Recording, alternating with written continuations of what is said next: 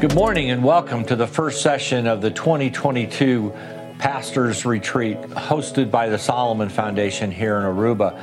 You know, the best way to start off the morning is to have somebody with a lot of energy, someone that has just great knowledge of our movement and great knowledge about how pastors need to deal with issues uh, each and every day. You know, I've had the privilege of meeting Dr. Wes Beavis oh gosh, almost 20 years ago when he was a church planter in Southern California. And you know, Dr. Wes was in a situation where he wanted to help more pastors with all of the issues happening out there. So he went back and got his PhD in clinical psychology. When the pandemic hit, uh, just over two years ago, one of the first things I did was hire a clinical psychologist uh, on our staff on retainer, and I couldn't think of a better person to, to ask to do that than Dr. Wes Beavis. Dr. Wes and his beautiful wife Ellie, they're here with us for the next uh, three or four days. And I know we're all going to be blessed by one of the great leaders within the restoration movement, Dr. Wes Beavis. Please welcome Dr. Wes to the stage.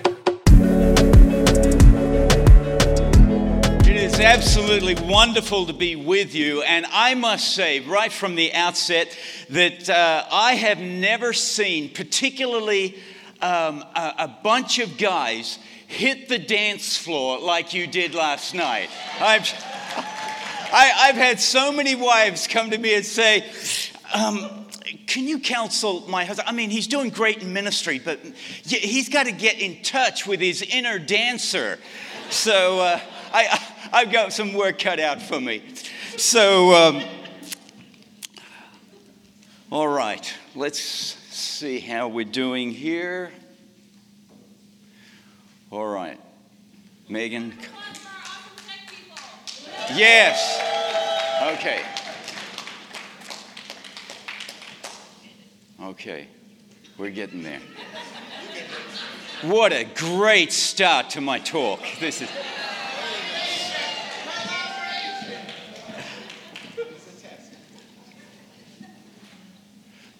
Back when I was his age.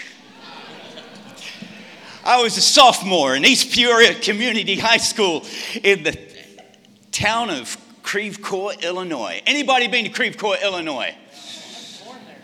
You, you were born? Oh. I belonged to a high school that wasn't really good in the athletic department, and so the coach of the track and field team put out a call because he had some spare places in the running events and he wanted to fill those places. So he put out the call, and I and a bunch of other guys turned up. And one of the guys that turned up was Fred Brown. Fred Brown was as plain and uninteresting as his name. Fred Brown. Nobody knew anything about Fred Brown. He was completely unnoticeable at school. But Fred turned up. Now, in most schools, we call them tryouts. In this particular school that I was, it was called a try in. That is, if you, uh, if you turn up and willing to give it a try, you're in. You're in. And so the coach was there and he was trying to fill positions. And uh, uh, the last event was the mile. And he said, Is anybody here willing to run the mile? And he, nobody was putting their hands up. And so they turned to, uh, uh he turns to Fred and he says, uh, Hey, Fred, you, you ever run the mile before? And Fred shrugged and said, No. Well, Fred, would you like to run the mile? I guess. And so we had a preliminary preseason track meet coming up with, the, uh, with the, uh, four or five other schools. And we'd all run our races and our events, and it came to the last one, the mile. And so Fred Brown was at the starting line with everybody else. And uh, the starter gun went, and Fred was just off like a rocket obviously completely inexperienced at running long distance races. He was way, he just pulled way out. And but what was really noticeable, and this is where this is where the stage one collaboration started to take place. Lap one, me and all the others noticed there was something very peculiar about Fred's running style. Oh, his legs were working great, he's, but he didn't know what to do with his hands. And so he was just running around, you know, combination of, you know, running and having an epileptic fit at the same time. He just, he just did not know what to do with his hands. And so me and my teammate, we were just collaborating around ridicule and scoffing Fred Brown, who was as plain and uninterested interesting as his name.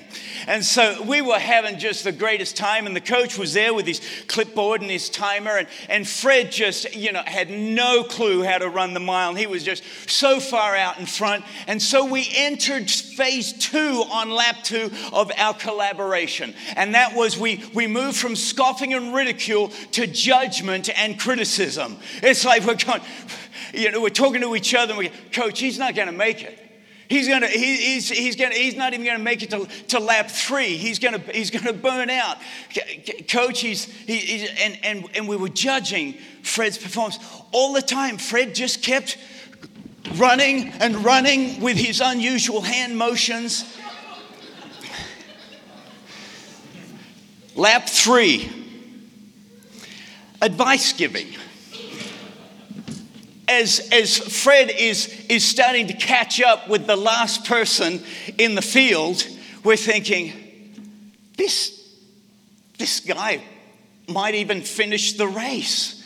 And, and so at that moment, we, we're collaborating amongst ourselves and we're thinking, okay, uh, you, you got to contain, you know, retain some energy for the last leg. Fred, slow down. You've got this. You know, and we're all experts in this moment. And, and Fred just, it was oblivious to it all and just kept, you know, shaking his hands and running around. And then we turned at the beginning of the final lap, lap four. We turned to the coach and said, Coach, what's his time? Coach just looks at the stopwatch, takes notes on his clipboard. A little while later, we're saying, Coach, what, you know, is, is, is he nearing the school record? Looks at his stopwatch, makes some more notes.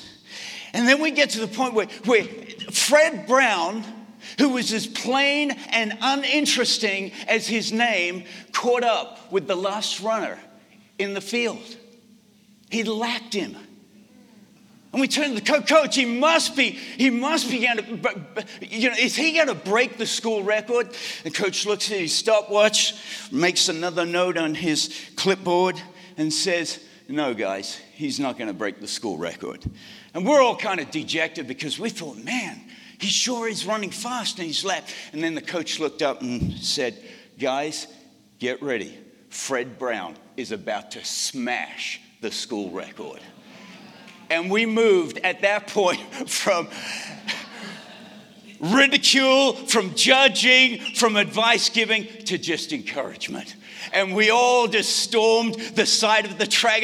Go, Fred Brown! Go, Fred Brown! It was like, you know, we reached in and we, we, we got connected with our inner cheerleader. And that day, Fred Brown, who used to be as plain and uninteresting as his name, became Did you hear what Fred Brown did at the track meet yesterday? Today, we're talking about collaboration. This week, we're talking about collaboration. Now, I have put together some handouts for you there, and if you've got a pen, this is going to help you take notes and keep track. Here's the key whenever I have an underline in the slide here, that means that there's a blank on the page, and you can go ahead and fill in that blank. How does that sound? Is that good? All right, so collaboration. A definition to get us started the action of working with others to produce or create something. So, principle number one talent is often discovered and developed within the context of collaboration. And I'm not really telling you, as ministry leaders, anything that you don't already know and have experienced. Often our best hires, the hires that come from within, they work their way through. Uh, they're, they're, volunteers, and then they may be interns, and then they're, they're part-time staff, and then they move to full-time staff. It's within the context of a collaborative environment we discover that they've got the talent, and we develop the talent. Just like Fred Brown, who this was what was written in the, in the school yearbook, distant superstar makes a habit of breaking the tape at dual meets with a season best time of four minutes and 21 seconds. That's pretty good. He was the only team member. And notice I, it was interesting, they didn't put he was the only individual. I don't know whether they were cognizant or not, but this is so true because it was in the context of joining the team that Fred Brown, who had, who had innate talent, was able to develop that talent. He went from, from a, a guy who was, who was just kind of, you know, making his way around the track to a guy who, who looked like that. He looked like a runner. And it was in the context of being in a, in a team where we collaborated, and we encouraged, and we, we affirmed him that he was able to go on and he became even faster. And he was the only one of us in our team to represent state. We flourish in collaboration and we flounder in isolation. And if there's anything that the evil one wants to do with any of us as ministry leaders, and that is to get us isolated, get us alone with our own thinking processes. And when we're, when we're going through stress and under great duress, what happens in the brain is we retreat from the, the more sophisticated part of our brain into a very primary um, threat oriented part of our brain. It's, it has and that part of the brain, it's called the limbic system, and it's very binary. It's either you're all for me or you're all against me. It's, it cannot, cannot handle nuances. And so uh, when we're isolated and we're alone and our thinking process, we've retreated from our prefrontal cortex, the most, you know, the premium part of our brain where we do the most sophisticated of, of uh, evaluations. We're in that primary part of our brain, which is just all about threats. You know, everything is a threat. And when we're isolated, you know, and, and we are uh, just oriented towards our own thinking, you know, we can, the, the evil one can use that. We flounder in isolation. Okay, so this is what I love to do. I'm just wondering whether, um, okay, uh, I met a new couple here today and they're about to have their heart rate go up substantially because I'm going to call Keenan and Ashley. Are you in the room? Where's, oh, there you are. Um, okay, listen, you're going to be fine because we love you. Keenan Ashley, would you come up and just, uh, no, I'll come to you. And um, could you stand and would you just read that Bible passage and just, yes, he passes it to Ashley. That's good. Good call. Stand, and would you um, read this? Let me see if there's, okay, there's two slides. So, uh, Keenan, you start with the first, and Ashley, we'll move over to the second. So, would you share with us the word of God from Genesis chapter 41? Go. Then the chief cupbearer said to Pharaoh, Today I am reminded of my shortcomings. Pharaoh was once angry with his servants, and he imprisoned me and the chief baker in the house of the captain of the guard. Each of us had a dream the same night, and each dream had a meaning of its own. Now, a young Hebrew was there with us, a servant of the captain of the guard. We told him our dreams, and he interpreted them for us, giving each man the interpretation of his dream and things turned out exactly as he interpreted them to us. So Pharaoh sent for Joseph, and he was quickly brought from the dungeon. Fantastic. Would you give it up to for Keenan and Ashley? You did great. You are here initiated into the Solomon team of pastors. Welcome. Good to have you in Aruba.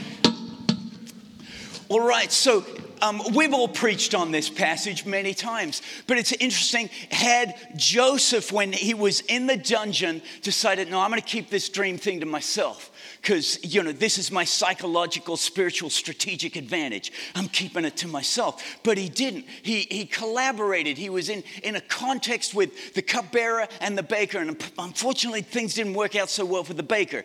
But the cupbearer was able to, years later, Because of that collaboration, Joseph was pulled out from the dungeon. And in ministry, I want you to know that it is through the, the, the relationships that you meet at this and in this week that will serve you in the coming days to whatever, because we're all going to find ourselves in, in dungeons from time to time, sometimes of our own making, sometimes because, you know, the stresses of ministry and, and uh, uh, the, the attacks.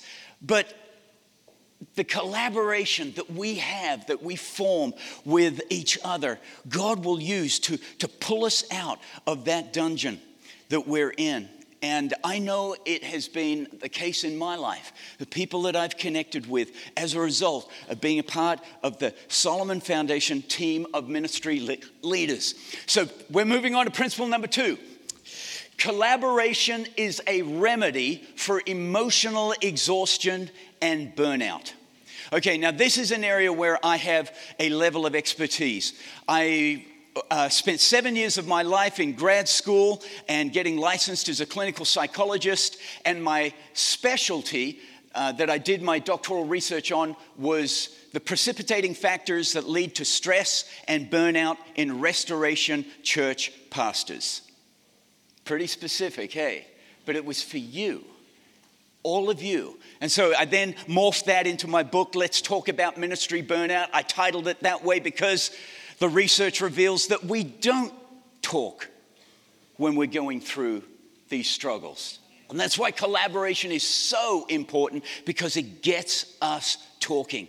So, the uh, I, last session that we had uh, in Kona, I took us through the burnout train line. And I just want to focus on the first one emotional exhaustion, because that's where burnout starts. It starts with us being emotionally drained. And the symptoms of emotional exhaustion are lack of motivation, trouble sleeping, irritability and physical fatigue, absent mindedness, apathy, headaches, difficulty concentrating.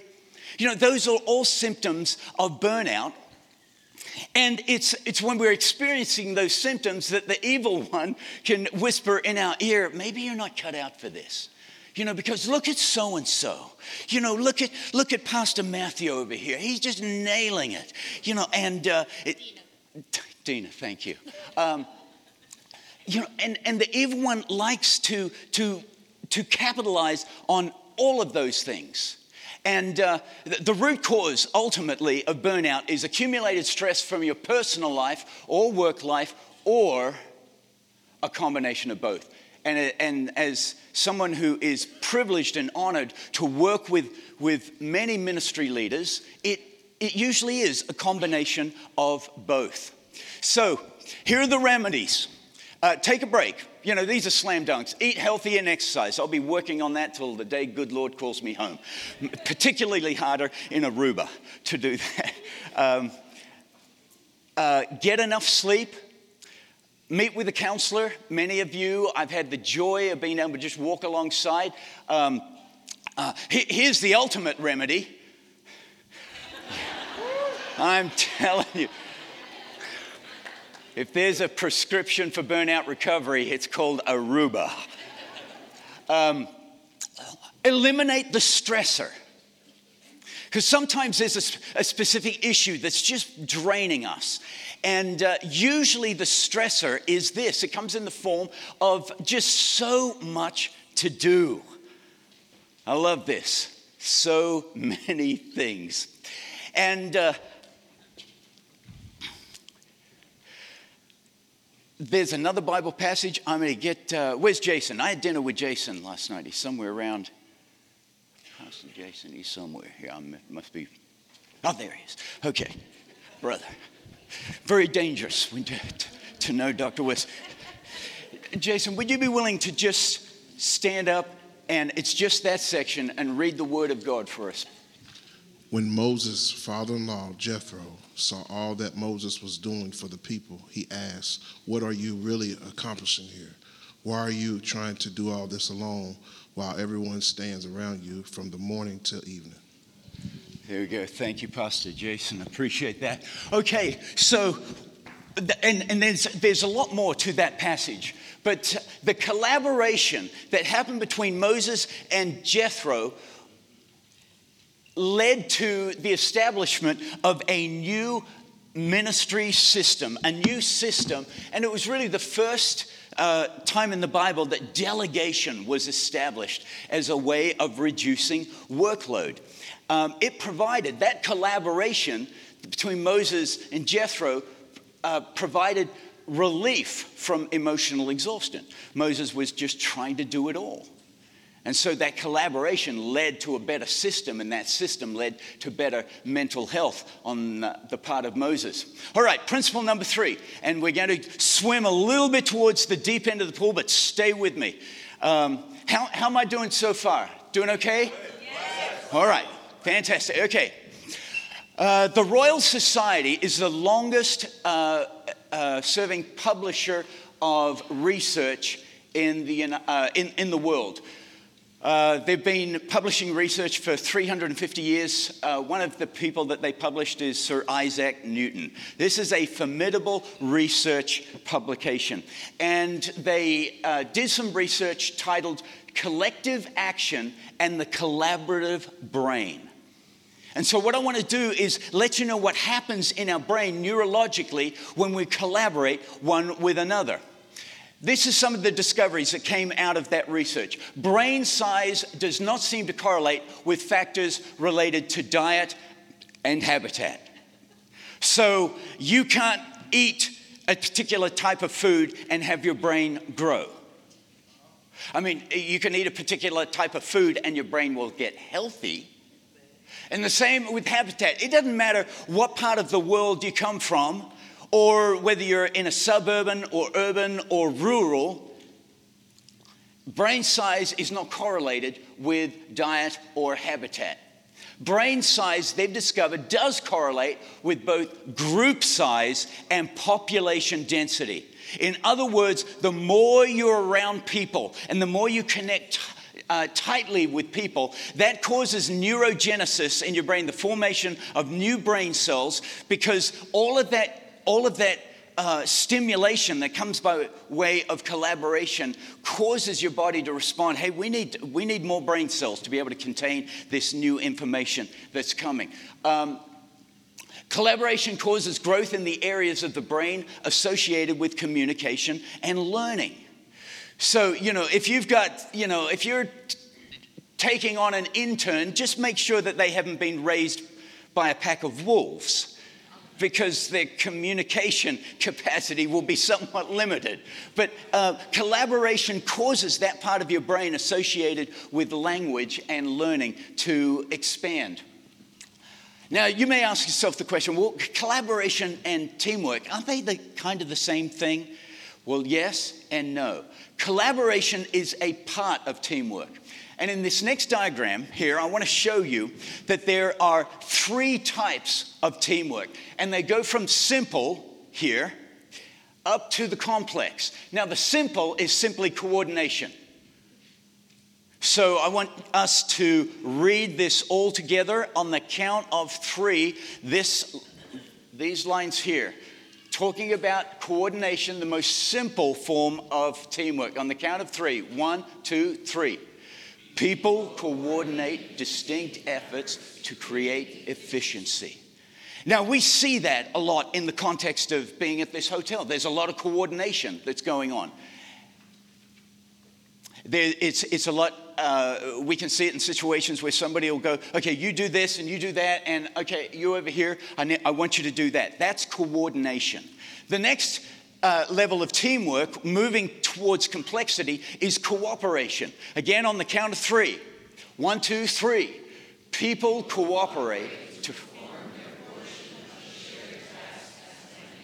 Okay, so there's more ownership when we're talking about cooperation. People have uh, uh, had a little more input. It's not just people taking their orders.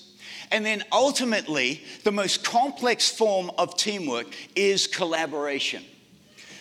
People co labor in an act of creation, and the result evolves as each contributor adds their input. It's the most complex, but it's the most powerful form of teamwork. All right. Collaboration requires the most advanced skills of all. Uh, number one, building trust. Uh, Alea Cooks Campbell, in her book Collaboration at Work The Secret to Getting Better Results, says this creating an environment where people feel psychologically safe is a prerequisite for successful collaboration. Without trust, people won't share their ideas or feel comfortable taking risks. And I think we've all been in that situation where either recipient of, you know, we've, we've put ourselves out there and, and people, maybe not in so much words, but they've, they've kind of just shot us down and said, well, yeah, that's, that's, that's a dumb idea. In order to have the, the collaborative potency, there needs to be a sense of, of safety psychologically that I could, and, and sometimes I call this the umbrella of mercy. You know, you know, just put it all out there, team. We're under the umbrella of mercy. Nothing is too out there, bizarre or stupid. Let's just uh, uh, let's just put it all on the table. And and it's where the synergy happens. It's where you bring an idea, and it may not be the idea that you that ultimately takes you to the goal, but it helps stimulate somebody else's thinking process to build on that. And that's where the magic of collaboration takes place. So trust is really, really important. You know, uh, uh, leaders, your people, if they trust you, they're going to be forthcoming and you're going to get a better result. Okay, collaboration also requires you tapping into creativity and innovation. And this is where the neurogenesis takes place because creativity, you know, um, developing a vision, it, it's hard because you're going somewhere that neurologically uh, your brain has not gone before. You're establishing new neural connections, and, uh, and so that stimulates the production of neurosteroids, which cause your brain to produce more brain cells. And uh, more connections are formed, and uh, it needs uh, so creativity and innovation uh, is, is an essential part of successful collaboration. And resolving the inevitable conflict that arises when you're collaborating. Because it does it's, it's not just you know rainbows and puppies when you get into a collaborative mode because you, are obviously you're, you're trying to solve something or you've got a vision for something. And so you know there will be different differences of opinions. And sometimes you know we will step on each other's toes. But that's all a part of collaboration. When you, when that happens when you run across a wrinkle don't think you're doing it wrong. It's an essential part of the collaboration process process that you will sometimes not be in agreement, but if you, and I love, I, I love this concept, I use it all the time in, uh, in counseling. Sometimes the, it's not a problem to be fixed, but a tension to be managed. And so you know, sometimes collaboration is just figuring out a way to manage these, these, these two ideas that are not completely fitting together, but we're going to stick with it. You know, and that is an outworking of collaboration. Okay, this is what the scientific research reveals. As an environment becomes more unstable, collaboration is a key to successfully navigating and surviving the uncertainty. As the environment becomes more unstable, collaboration is a key to successfully na- navigating and surviving the uncertainty. So that's what all the brilliant scientific minds have come up with. This is what God came up with. Let's stand together and read this together. All right, and I want to remind you that our brains operate at a 7% better capacity when we're standing than when we're sitting. So if you're ever preaching, and you see people just kind of fading. Get them to stand because you, you, you wake up a part of their brain, you get 7% better attention. Woo! How's that? All right, so this is what God reveals. Two are better than one, for they can help each other succeed. A person standing alone can be attacked, but two can stand back to back and conquer. Yes, when, the, when, when things become unstable, God's saying the ultimate is collaborating. In collaboration, when, when, you're, to, when you're together with others, you can deal with whatever instability has moved into your world. Um, okay, go ahead and have a seat. I've tapped into, the, uh, into that extra 7%. It's going to get us through to the end. Um, okay, this ministry leaders, you're going to love this. This is what scientific research has revealed. If collaborative abilities remain low, a group is predicted to split with a small proportion of individuals contributing to the public good and the rest free riding. Does that sound familiar or what? Ever heard of the 20% doing 80% of the work? Well, this is what they've discovered. If, and, and the and, and that's what happens when collaborative abilities within a context are low is it just there's this natural human propensity to split. And, and it splits up unevenly and you have a small proportion putting in all the effort and the rest free riding so the answer is the word starts with a c it is collaboration. Awesome you guys are great. Oh, and, and you're going to love this too. You may even love this better than the last one. This is so cool because all of us, you know, we love the goal. You know, we establish the vision. We love, you know, getting into the building, getting, you know, have, you know, buying the property, and we, we just love that. And we think that that's where the reward is, and it is. I mean, there's great joy at accomplishing the goal. Well, scientific research has revealed that Collaboration activates brain regions involved in reward processing, that is the release of dopamine, the feel good chemical. We call that a, uh, a dopaminergic, dopaminergic lift, dopaminergic lift, sorry. Um, and that is stimulated in the, in the context of collaboration. And what they've discovered is you know, it's good to reach the goal, but you don't need to reach the goal in order to get the dopaminergic lift that collaboration brings. And sometimes we just get old, you know, we got to get the goal because that's where the excitement is. No. The excitement, and maybe even more importantly, is on the journey of you working together. And that's really important for us to know as leaders because we don't, we don't achieve every goal that we set out to achieve. And I want you to know that's not a failure. Because if you're working with a team and you've tried, you know, and, and you've, you've gone at this as a team, you're going to get the benefit of that lift, that psychological, that spiritual, that emotional, mental lift. You're going to get the benefit just for the, the, the sheer reason that you have, uh, you have endeavored to work together as a team. In fact, that's where a lot of the reward is.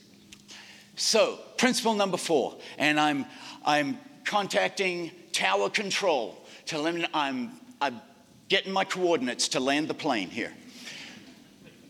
Principle number four collaboration, especially during difficult circumstances, releases oxytocin, the bonding chemical that strengthens relationships. Now, I started out talking about Fred Brown, who was, who was gifted. He, he didn't know what to do with his arms and hands initially, but he knew what to do with his legs, and he had lungs for days. I wish I could say that about me. I, I'm a plotter. Um, I, was, I was 55 when I entered my first marathon. And uh, I said, well, hang on, hang on. I appreciate, I appreciate the encouragement. But you got to hear the whole story here. So, last September, I ran, uh, you know, I've, ran, I've, I've run a few now. And last September, I ran in the Huntington Beach Marathon. And there I am at the start. I mean, is that, is that just a picture of vitality and energy and like, man, I got this? I'm telling you. Little did I know that this was going to be the worst time that I ever did in a marathon. And it was, it was a, uh, an incredibly hot day. And uh, I was just languishing. And so there I am at the start, and there I am at mile two. I can't even keep my bib on straight. You know, I'm just kind of. And, and uh, for those of you that have run longer distances, um, something happens, you know, they, they call it hitting the wall. And it's not only a physical wall, but it's a psychological wall. it's, uh, I, I, I this, this state of being, becoming delirious you know, around mile 21. My brain starts thinking weird stuff. And uh, it's really easy for me at that point to go, it's just not, the juice is not worth the squeeze. so at mile 21, the Holy Spirit, I think it was the Holy Spirit working through my delirium, um, said, Wes, why don't you call somebody? And so I said, well, who, who this is a Saturday. Most of the people I know are pastors. They're all busy getting their sermons ready for Sunday. Who's going to answer the phone? And I thought, maybe Clayton Hensel will answer the phone. so so, so, so I'm, I'm, running. Actually, I'm not running. I'm shuffling. Uh, maybe you could call it shuffling at that point. And Clayton answers the phone. Oh, thank God. Go, Dr. Wes, how you doing? Great to hear how things going, what's happening, what's up. And I'm going, hey, I'm on mile 21, fading fast. Can't go on much longer. What you got for me? And so Clayton picked up on it. He's going, going, Dr. Wes, you know, what, what mile you up on? I said, mile 21. He goes, well, that's 20 more miles than what I could have done. And I'm thinking, I'm feeling great already. And so he knew what to do. You know, he started preaching at me. He started going, Wes, you know, Jesus, he never say, said that he would protect us from all the storms, but he promised he'd be with us in the storms and he would get us through the storm. And man, he was going full tilt Billy Graham on me and got me to mile 22. And I think I was running uh, 15 minute miles at that point. So that was a 15 minute investment right there. And I'm going, that's good, man. That's good. And then keep it coming, keep it coming. And he goes, Oh, you want more? And then he moves in to the, he moves into the Billy Graham and crossed with Tony Robbins motivational speaker combination. And he says, I'll never forget it. I'm, I'm just languishing at this point. I'm, I'm heading towards mile 22. My legs, have, I left my legs back at mile 16. It was all just heart from here on. And then, and then, Clayton, he says, Wes, I'm going to tell you something that my coach told me. When you go to the freezer and you get a glass full of ice and a chunk of ice falls out and falls on the ground, are you the type of guy that's going to bend down and pick up the ice? Or are you going to be the type of guy that just kicks the ice under the freezer and walks away? And I'm going, Clayton, Clayton, Clayton, I. I want to be the guy that picks up the ice and I'm going to put it in my mouth. and so I was not running. I'm telling you, my, where's, where's Randy Wheeler and Chris? Where's Randy and Chris? Are you in the room here? All right, back there. Their daughter Ashley ran the Boston Marathon in three hours, 20 minutes. Yeah. Natural gifted runner.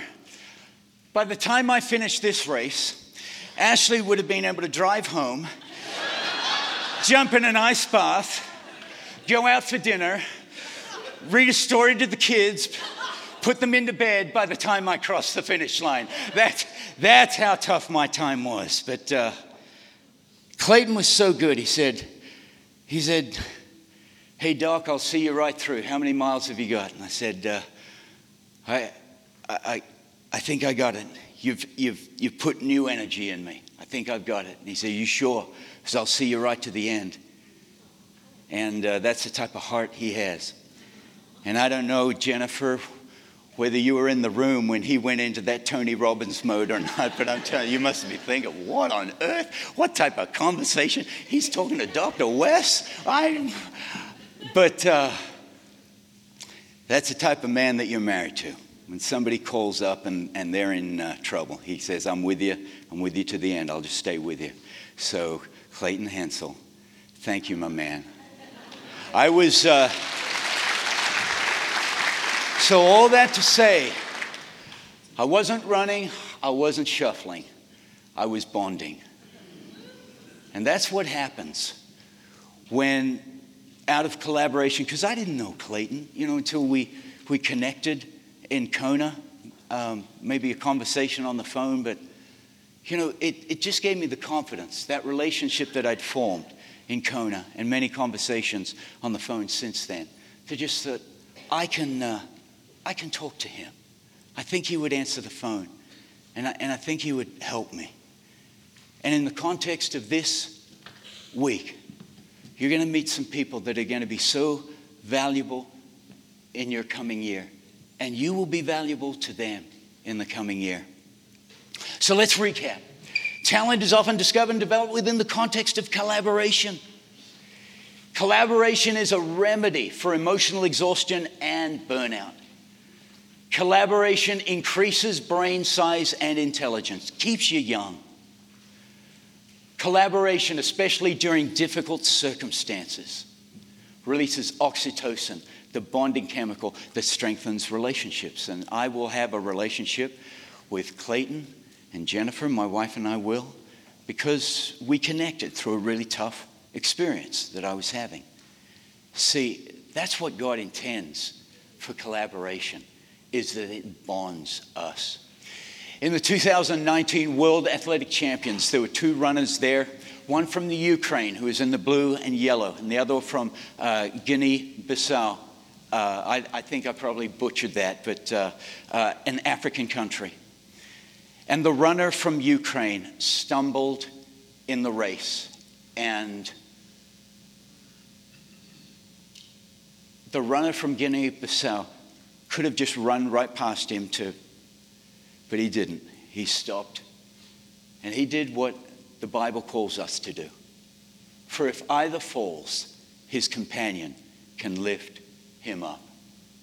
So, what I want to do uh, right now is I'm going to pray for us all. And then, just in our groups, I want you to talk about somebody in your life who has lifted you up.